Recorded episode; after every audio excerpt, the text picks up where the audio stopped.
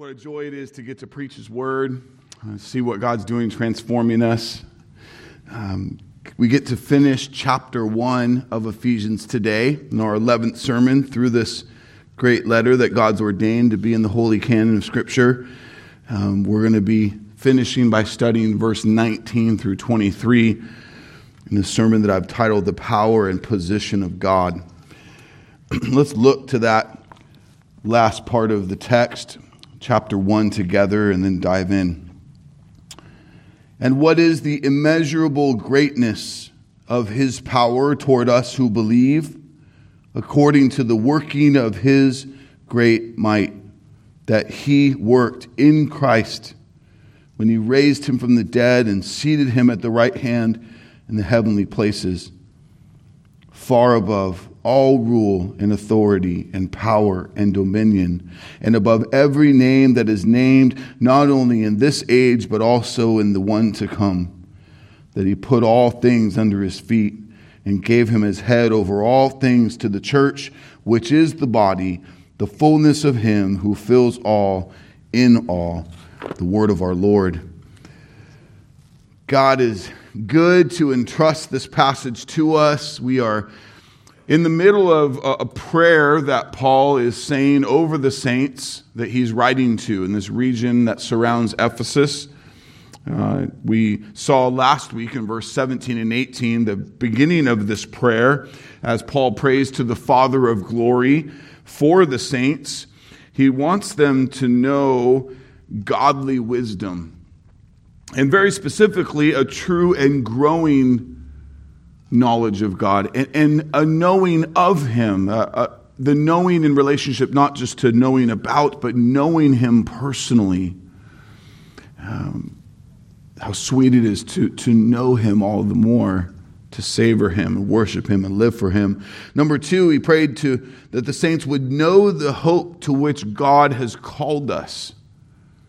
That, that it's not a fleeting hope, it's not a temporary hope, it's a hope to that which He's called us. And He's clear in His scriptures to say that to those whom He called, He saves and justifies and adopts and sanctifies and will glorify. That God is true in all of His promises. Church, our hope is in His finished work, glorification, eternal life with Him.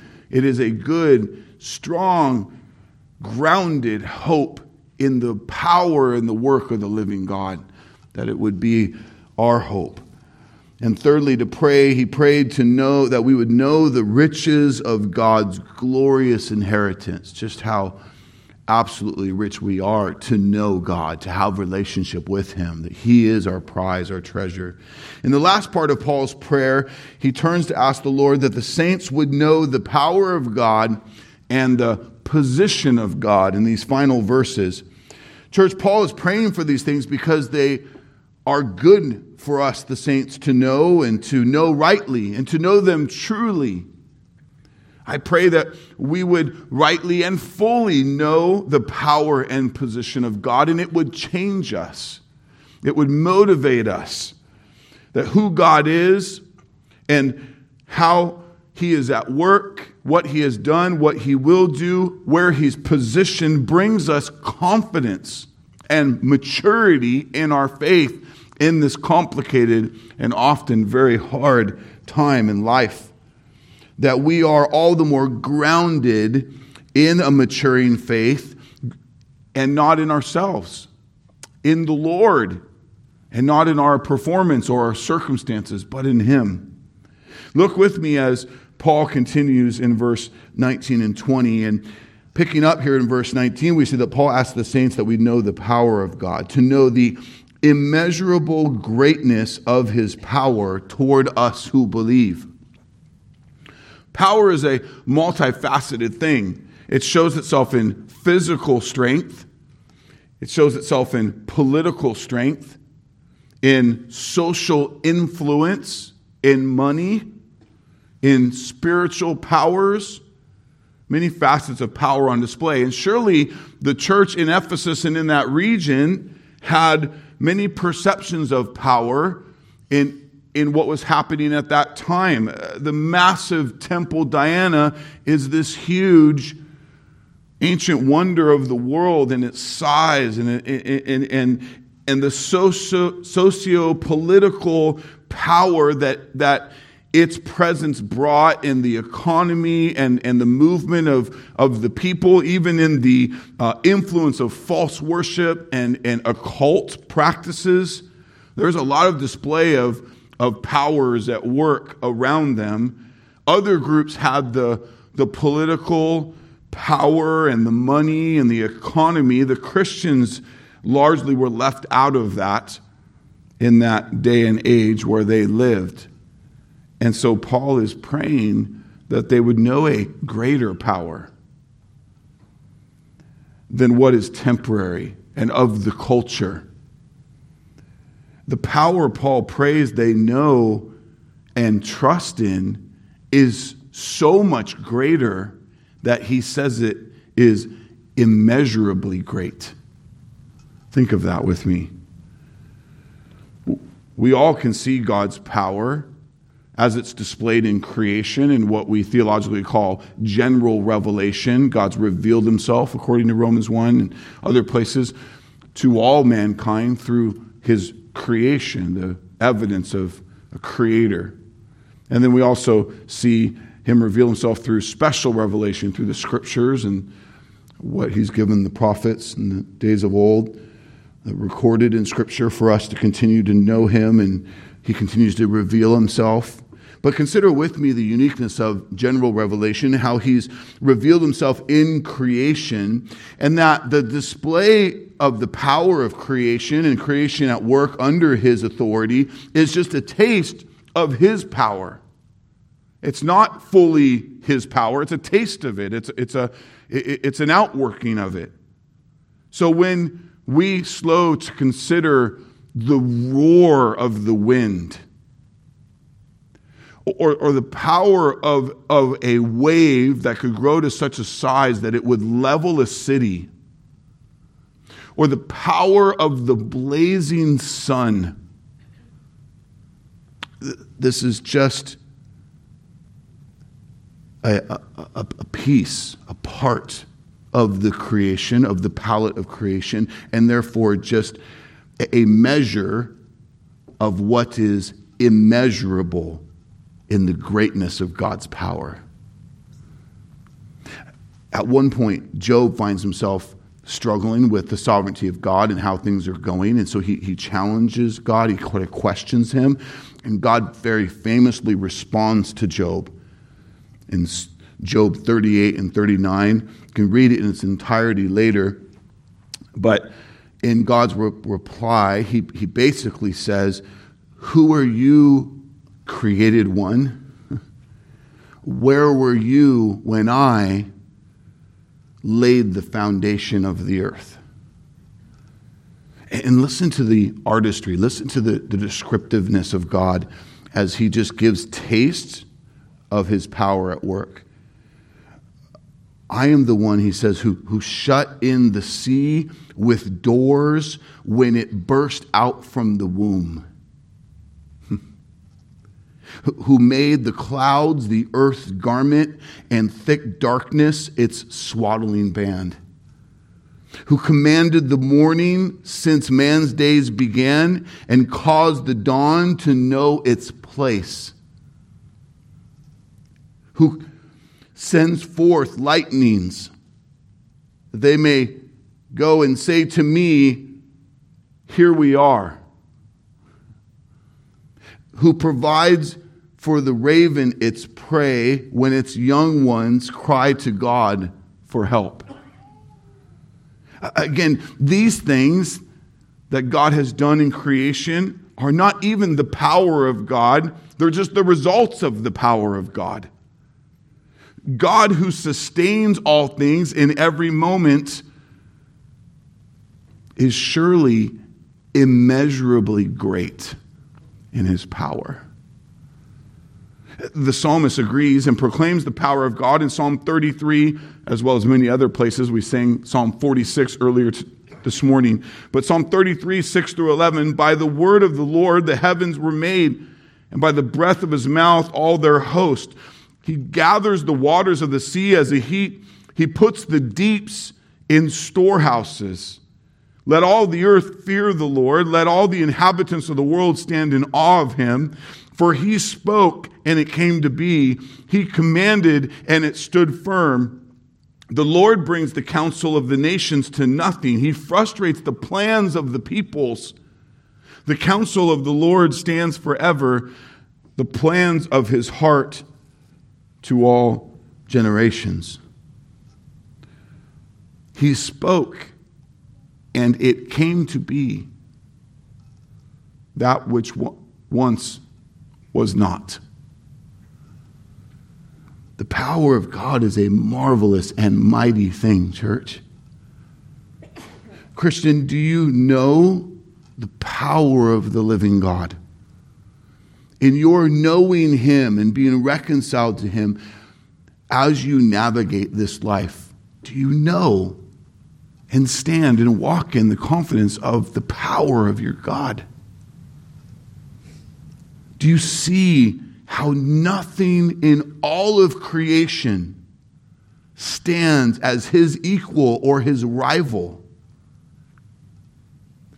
No, only one is truly omnipotent. Only one is truly all powerful the one true God. Amen? Paul has in mind a unique application of God's power here in this text the immeasurable greatness of his power toward us who believe. Our salvation is no mere mortal effort of life and spiritual reformation. No, our election, regeneration, conversion, justification, adoption, much of which Paul has talked about in great lengths in the early parts of this chapter. If you've been with us, you've seen us study through that. If you haven't, I encourage you to jump on the podcast and start from the top and really understand the foundation that Paul's laid here in chapter 1. It's a high point in Scripture, Ephesians 1.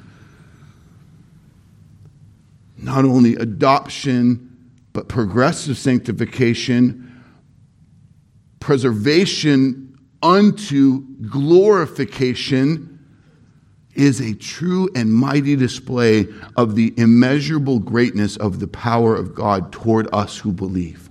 Think about all of that that He has done and ordained to make a wretched sinner like me his adopted child because the perfect blood of God the Son was shed in my place and completely able to justify me so I could be adopted, to persevere me through a world of temptation, that I will be glorified. This is a great gift, a great work of the immeasurable greatness of His power toward us who believe.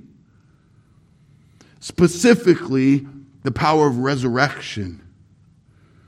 In the next part of the verse, we see the same immeasurable greatness of God's power that is toward us who believe is worked in Christ when the Father raises him from the dead. Ephesians 1:20 that he worked in Christ when he raised him from the dead. Consider with me the weight of the resurrection of Christ and what it means for all of mankind who believe in him for salvation.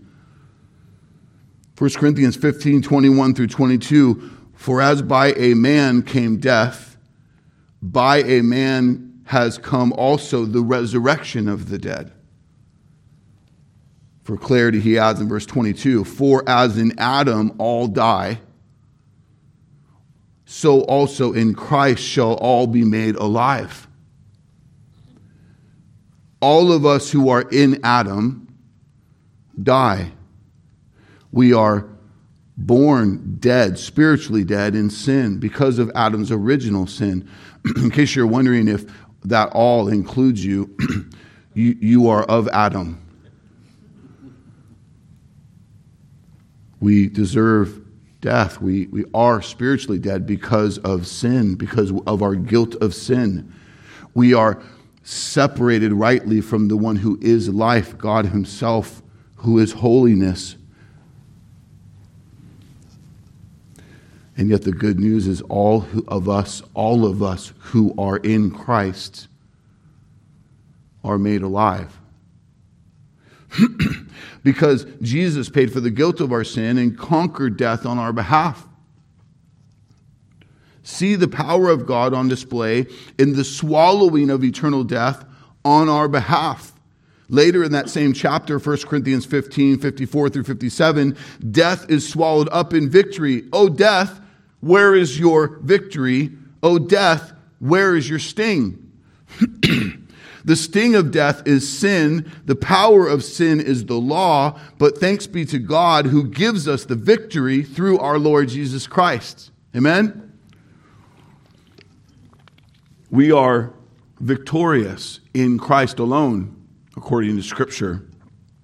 Paul wants us in this prayer, as he's praying to the Father of glory, he wants us to see and savor this. He wants us to know what is the immeasurable greatness of his power toward us who believe, according to the working of his great might that he worked in Christ when he raised him from the dead. That testimony of resurrection is really big. Why? Because when people die, they are dead. They're not sick, they're not knocked out. No, they're done. They're dead. The, the, what Paul is praying for here is good news for us, to us who believe. And the knowledge of the depth and the width of the power of God in the resurrection of Jesus is life changing for us who believe. Because just as Jesus said, in John 11, 25 through 26, I am the resurrection and the life. Whoever believes in me, though he die, shall he live. And everyone who lives and believes in me shall never die. Do you believe this? When something is dead, it must be resurrected if it's going to have life. There is no spiritual life without spiritual resurrection. There is no spiritual life if Jesus did not resurrect from the grave. Paul makes this clear in Romans 6 4. Just as Christ was raised from the dead by the glory of the Father, we too might walk in the newness of life. Church, this is the gospel of the Lord Jesus. This is the good news. This is the power of God, as Paul proclaims in Romans chapter 1, verse 16. He says, For I am not ashamed of the gospel, for it is the power of God for salvation to everyone who believes. 1 Corinthians 6:14 God raised the Lord and will also raise us up by his power. If Christ is not resurrected, our faith in God's saving grace is futile. Because if he didn't raise his own son, how, how or why is he going to raise us? I mean, this, this is really important. If God the Father did not raise God the Son, Jesus Christ, from the dead, he would essentially be saying, I'm not satisfied with your atoning work on behalf of sin and sinners. And if that were the case, then we have no hope for resurrection, no hope for atonement. This is what Paul is clarifying in 1 Corinthians 15 17. If Christ has not been raised, your faith is futile and we're still in our sins. Hear me today. Christ has been raised. The, the good news that Jesus' resurrection is real and has happened changes everything. Without resurrection, there'd be no resurrection of our hearts and lives. Without Jesus' resurrection, his atoning work for our sin on our behalf would not have satisfied Father, then we have no hope. Paul is praying that we have a clear knowledge, a clear view of the power of God in the resurrection of Jesus. For those who would believe in Jesus, this is good news. Christian, do you live by faith in the power of God? In, in the God of resurrection power? May we never lose sight of the as Paul states it here, the immeasurable greatness of his power toward us who believe, according to the working of his great might, not anything we did, that he worked in Christ when he raised him from the dead. That's, that's the highlight of his power at work. That that would stir in us faith, and confidence. Praise God for his mighty power. One more emphasis on his power before we move on to his position in the next part of the text. It is God's power, church, we are desperate for. For new life, for everlasting life, and for daily life. See, often we can be guilty of kind of feeling like, thinking we kind of got our Christian thing kind of tucked in, kind of handled our business for the week or the day, and then we kind of go about it like we got our charge, and then we're going to unplug and then go about it in our own strength. No, no, Christian, we're desperate for the power of God in and through us every moment, in everything we do. That we are dependent people.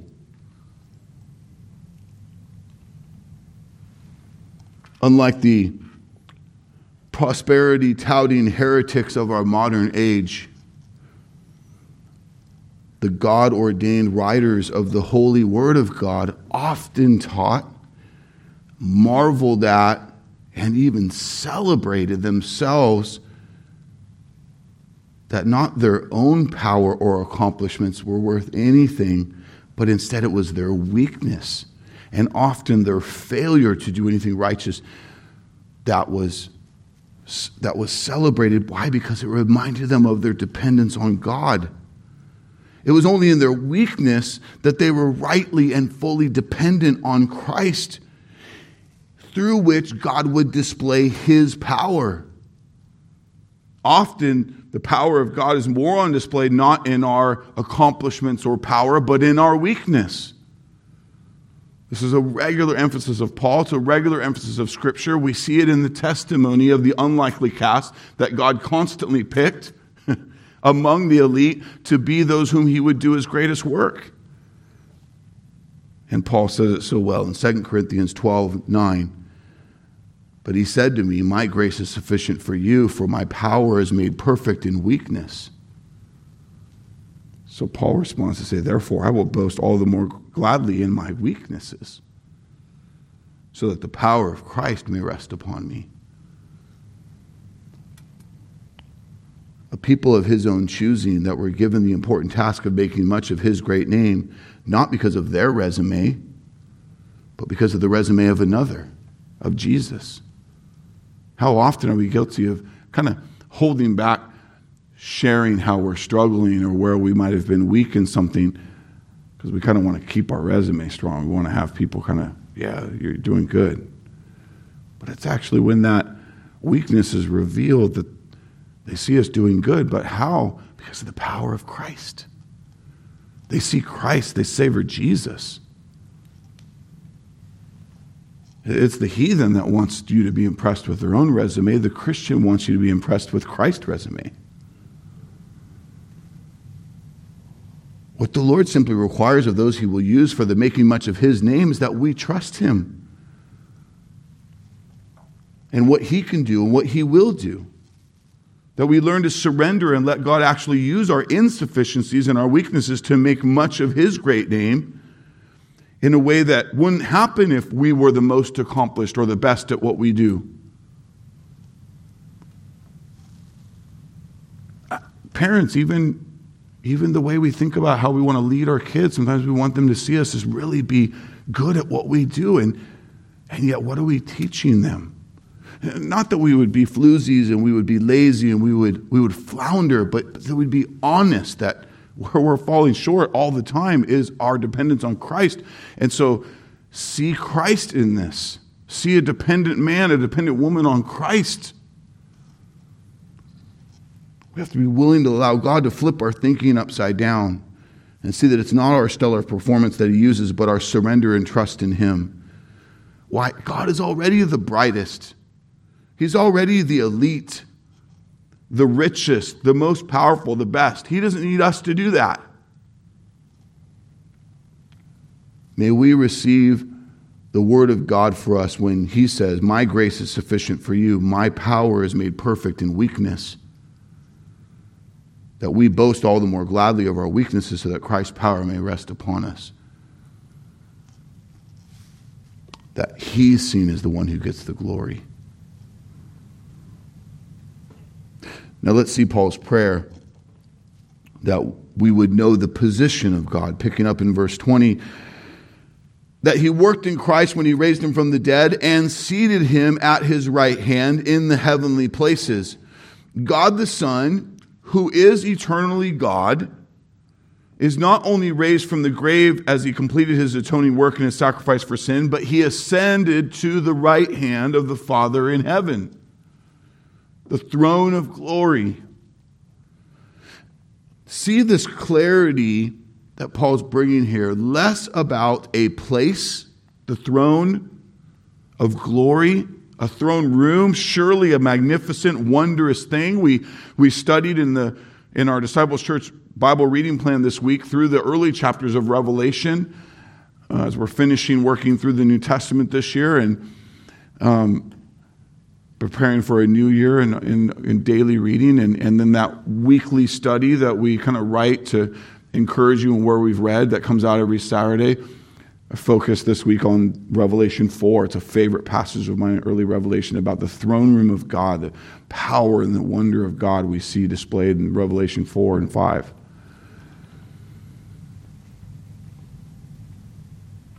But what Paul's praying for here is less about a place and more about a position, a position that he is above all else. that we would rightly see and savor the set apartness of God. Jesus emphasized the same thing as he taught the disciples how to pray. What would they have in mind as they went to prayer, less about the, the fleshly things we like to think of a, a, a God figure in a white beard on a throne, uh, these, these man made imagery, God who's spirit. No, we, he says, pray like this Our Father in heaven, hallowed be your name. The, the word hallowed there means holy, it means set apart,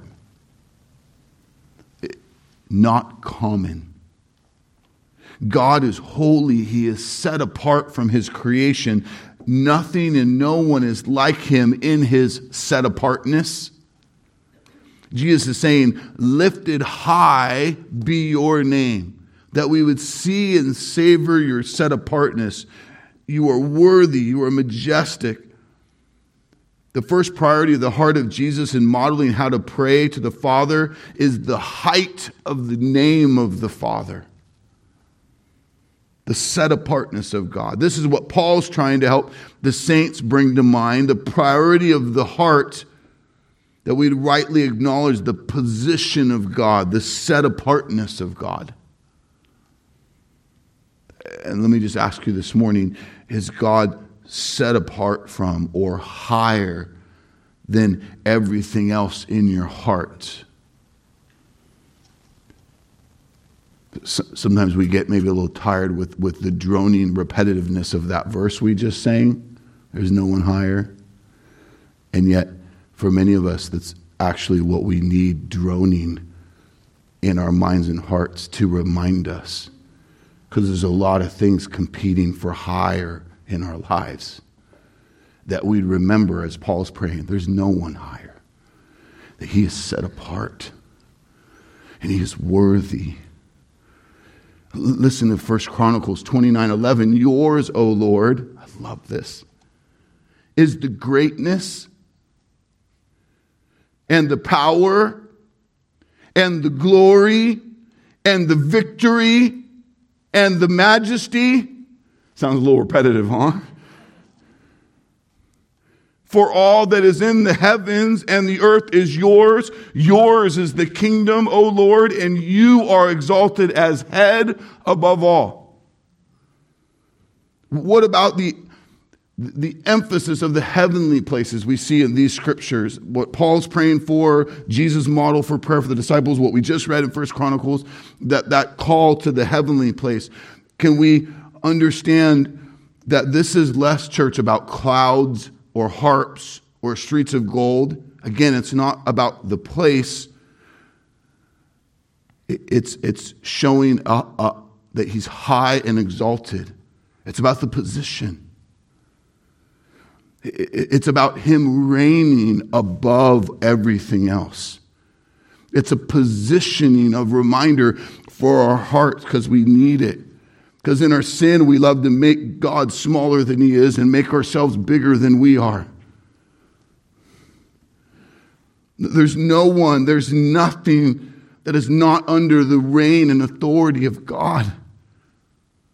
This is what Paul builds on next. He, he says in verse 21 and 22 far above all rule and authority and power and dominion,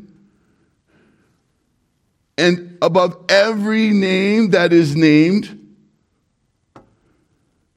not only in this age, but also in the one to come. That's a pretty extensive, all covering statement. In other words, there's nothing outside of it, there's no one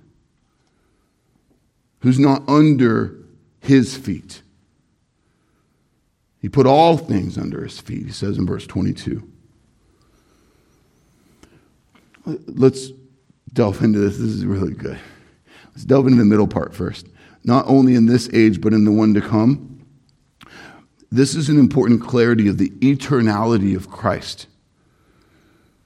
That, that Christ, God the Son, is eternal, that God is eternal much heresy. Many people are coming to knock on your door to try to tell you that Jesus is not eternal. That's a gross heresy. They, that, that they're proclaiming not to worship the God of the Bible when they say that. God is eternal. Father, Son, Holy Spirit is, has always been, and always will be. There is no beginning, there is no end. That's what eternal means. Revelation 1 8, I am the Alpha and the Omega, says the Lord, who is, and who was, and who is to come, the Almighty. In his letter to the Colossian church, Paul has a very similar emphasis of the supremacy of Christ that Paul is also praying for here in the beginning of the end of chapter 1 to the, to the Ephesians. It's this amazing and awesome similar repetition of words that we see in this chapter 1 of Ephesians and chapter 1 of Colossians. And why? Because in his letters to his beloved brothers and sisters in Christ, he, he wants them to get this. Colossians 1:17, he, speaking of Christ, is before all things. Jesus himself testifies to the eternality of Christ, God the Son, that he does not have a beginning when in John 16, 28, he says, I came from the Father, I've come into the world, and now I'm leaving the world to go to the Father. If you want a little more round clarity on that, in his prayer, high priestly prayer in John 17, verse 5, Jesus says to the Father, Now, Father, glorify me in your own presence with the glory that I had with you before the world existed. This is good news, church, for us. This isn't just theological fact, it's good news for our souls, for our lives. That we would see and savor the superior position of God and see that that superior position is unchanging. Go with me here for a second so you can see this hopefully in its fullness. How many of you know people, or are guilty of this yourself, in getting really caught up in your favorite leader losing his or her position. And then what is it going to be like with someone else leading, right? That really can undo us. Boss, president, other lead, coach of your favorite team, whatever that is. We really get really worried about what's next. Is it all going to fall apart? Uh, Christians don't have this problem. Why? because our leader is eternally positioned above all, reigning over all, before time, for all of time. Amen? See the confidence that that gives? We who are in Christ, this is what Paul's praying for. He wants us to know that, have it, savor it. Hebrews 13, 8. Jesus Christ is the same yesterday, today, and forever. Hold on, let me read it again. Jesus Christ is the same yesterday, today, and forever. Is so good Think about what that does to our faith in a daily basis, especially in the midst of life's hardships. That we know that the one who, whom gave us life, salvation, perseverance, protection, that he is unchanging. He's, he's not going to graduate out. He's not going to retire. Our certificate, we're not going to get there and then our certificate somehow is null and void because that guy doesn't represent anymore. He's supreme, eternally supreme over all things. Back to what Paul is stating about Christ's position over all of creation. Ephesians 1 21 through 22, far above all rule and authority and power and dominion above every name that is named, not only in this age, but in the one to come. He puts all things under his feet. Again, see the correlation, see the similarity. Colossians 1 16. Whether thrones or dominions or rulers or authorities, all things were created through him and for him. John refers to Jesus this way in Revelation 1 5 when he says he is the ruler of kings on earth. Jesus Christ is the ruler of the kings of the earth. This again is an emphasis of his supreme position over it all. This is what John means when he famously said that Jesus is the King of kings and Lord of lords. In Revelation 17, 14, and 19, 16, Jesus reigns over them all. Jesus is the ruler of the kings and the presidents and the chiefs and the premiers and the governors and the prime ministers. And if anyone wants to get arrogant in their flesh, if the president of the United States himself wanted to say to Jesus, How can you rule over me? I'm considered the most powerful leader in the free world. I have my office by the election of the people of the United States of America, a sovereign nation, by virtue of the constitutional inauguration and installation. Pretty impressive. Pretty good. But Jesus would rightly respond We know, according to Scripture, that he has his office as ruler over anyone by the fact that I, Jesus, existed before you and your sovereign nation or anything else before anything else did. By, by the fact that he created it all and is the one who's upholding it all under his eternal rule at the right hand of the Father. Yeah, mic drop, right? There's nothing, nothing, nothing compares. He's over it all. And Paul says to the church in Philippi that at the name of Jesus, every knee should bow in heaven and on earth and under the earth. Philippians 2:10. And this includes all rulers and kings of the earth. Praise God that Jesus is alive today, presiding from heaven at the right hand of the Father over all the rulers of the earth. See God's position over it all. And understand that God ultimately controls who the rulers of the world are and who will not be. According to Daniel 2:21, God changes times and seasons. He removes kings and sets up kings. This doesn't mean that every king that rules is an obedient Christian in their life or in their leading, that they honor the Lord in, how they lead. It doesn't mean that.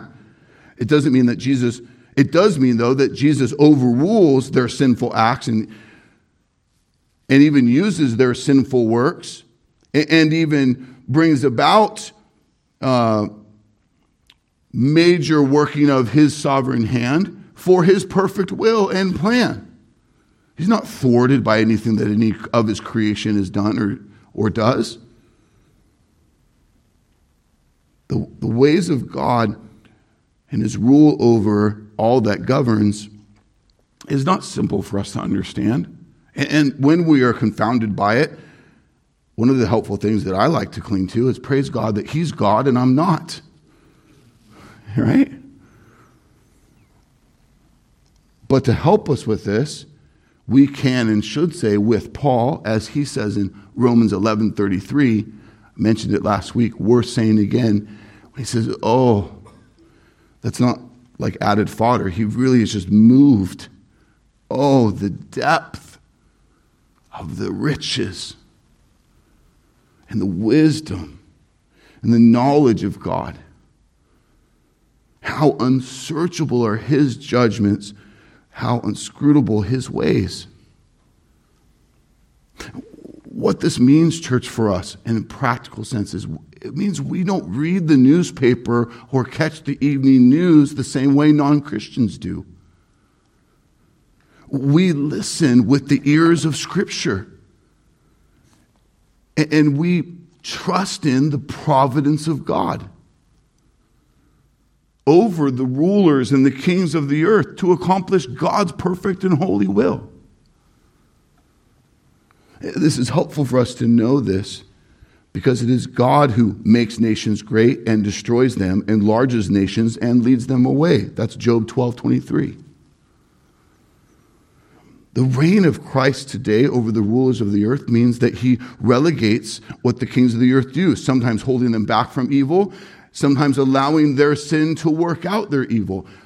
And we have to clearly, rightly understand God is not culpable for that sin. That sin belongs to man. God is holy and perfect in all of his ways.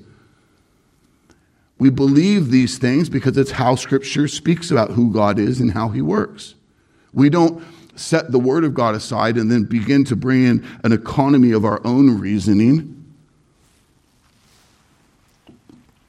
When we see evil rulers selfishly reigning injustice and madness over the nations, we who belong to Christ don't fold our hearts in despair.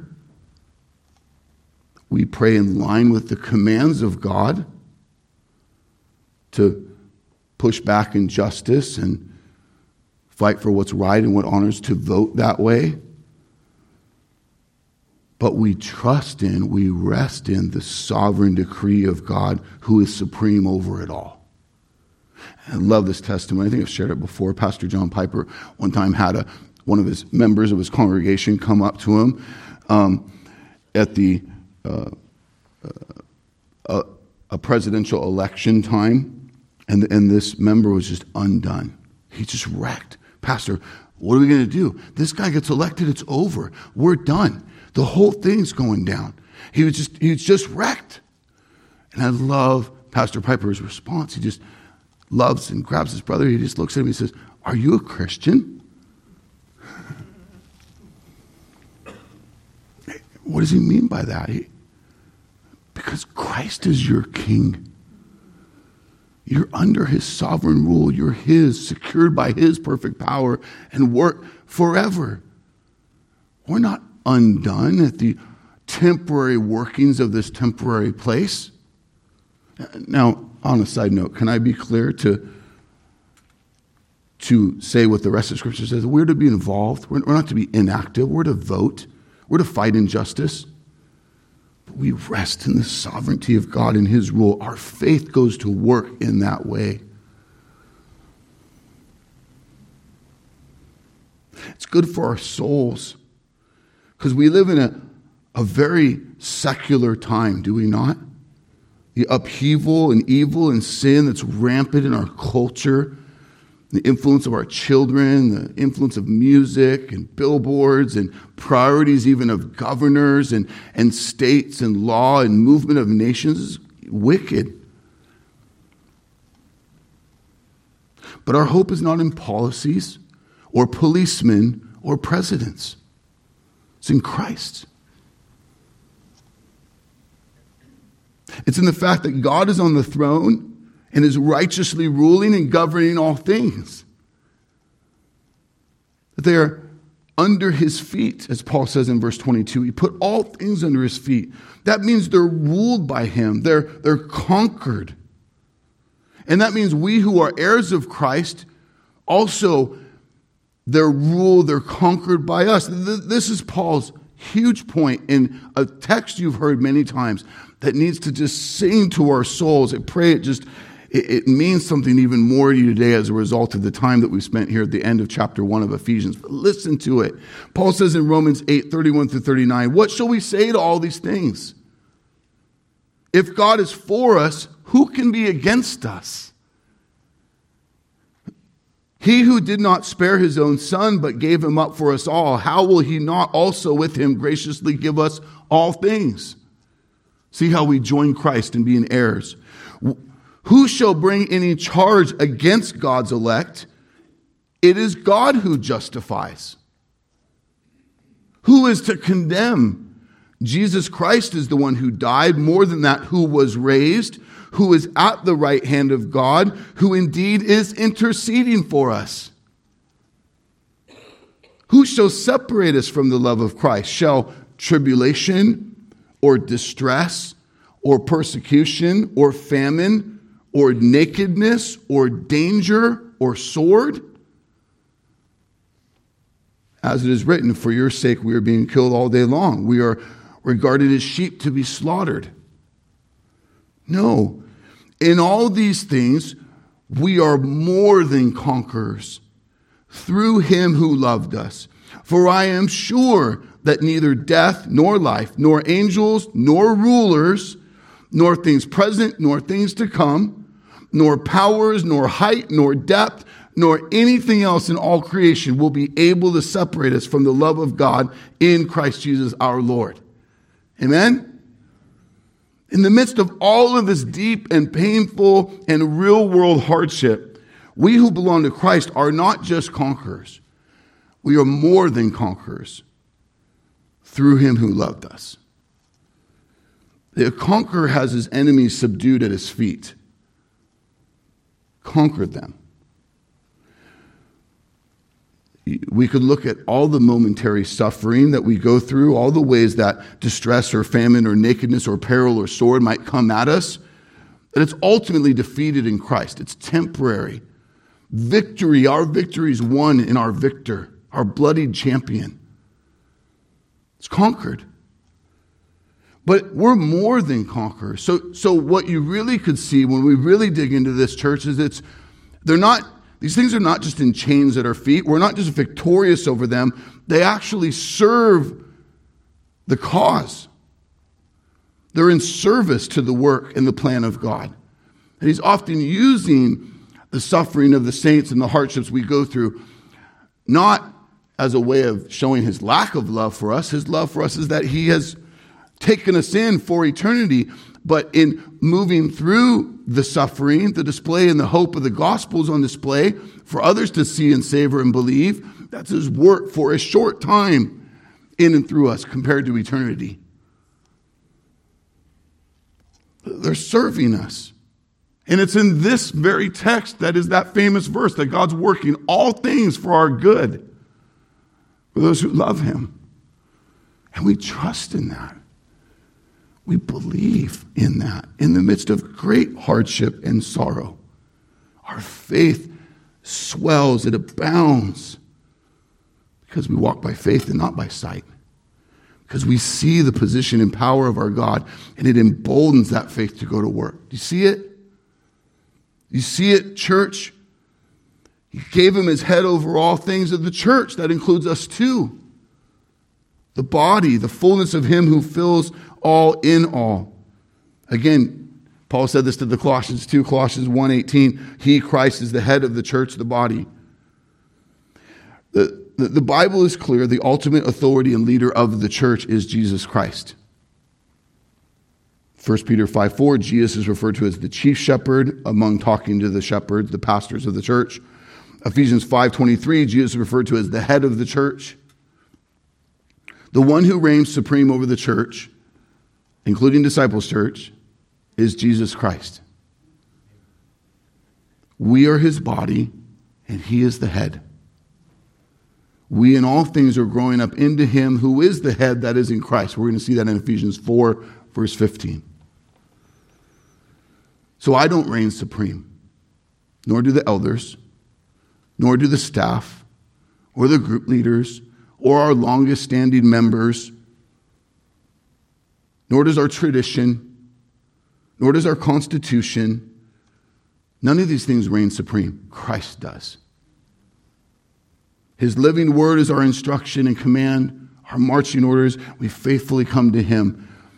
And we've worked hard in the last 10 years to repent of, of all the, the modern movement of the church for programs and, and flashing lights and strobe lights and all the nonsense that we've added to kind of think we're going to make it better.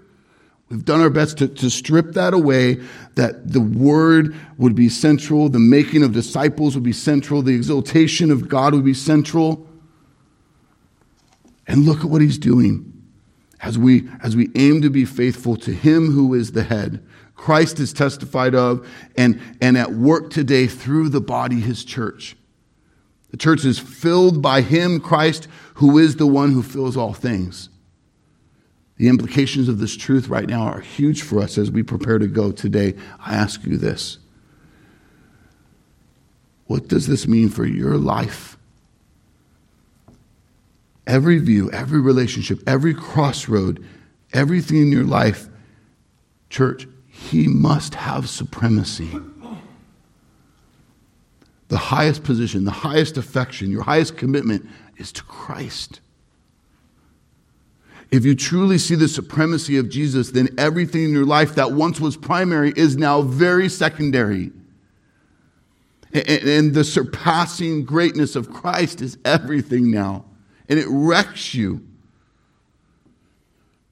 If the God you know is just kind of rounding out your life, He's just kind of helping your life be better. I've heard many Christians speak of God kind of that way, the church that way, Christianity that way.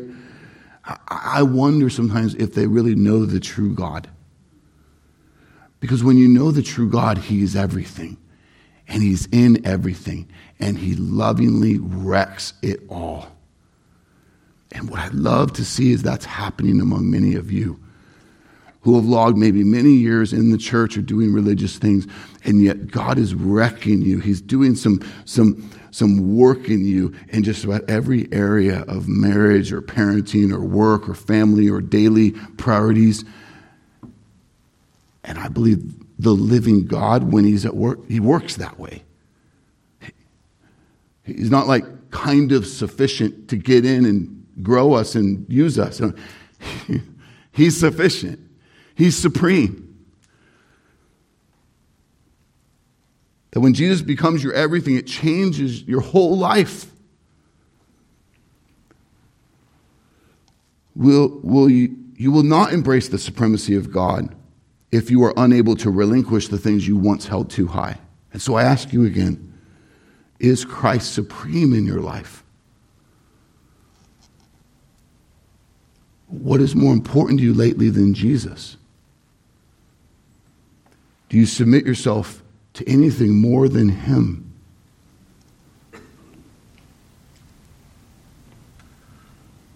Which side of eternity do you stand when it comes to the supremacy of Christ? There's only two positions. Eternity is divided between those who submit to Christ as Savior and Lord and those who submit to self as Savior and Lord. One has eternal life, and one is guilty of their sin and deserving eternal death. If you are here today and you are not saved, the biblical command and my plea is that you confess your sin before the Lord and you turn from it. You turn to trust your life to Jesus, to be born again, to He would reign and lead and move that you would live your days no longer for yourself, but for Christ.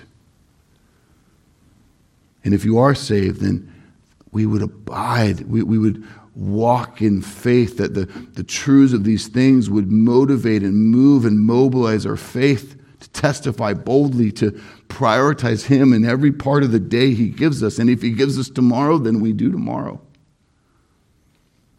The world's going to rage. Suffering, death, persecution will be real for us in the here and now, but Jesus has overcome the world. Amen? And we belong to him. Let's pray.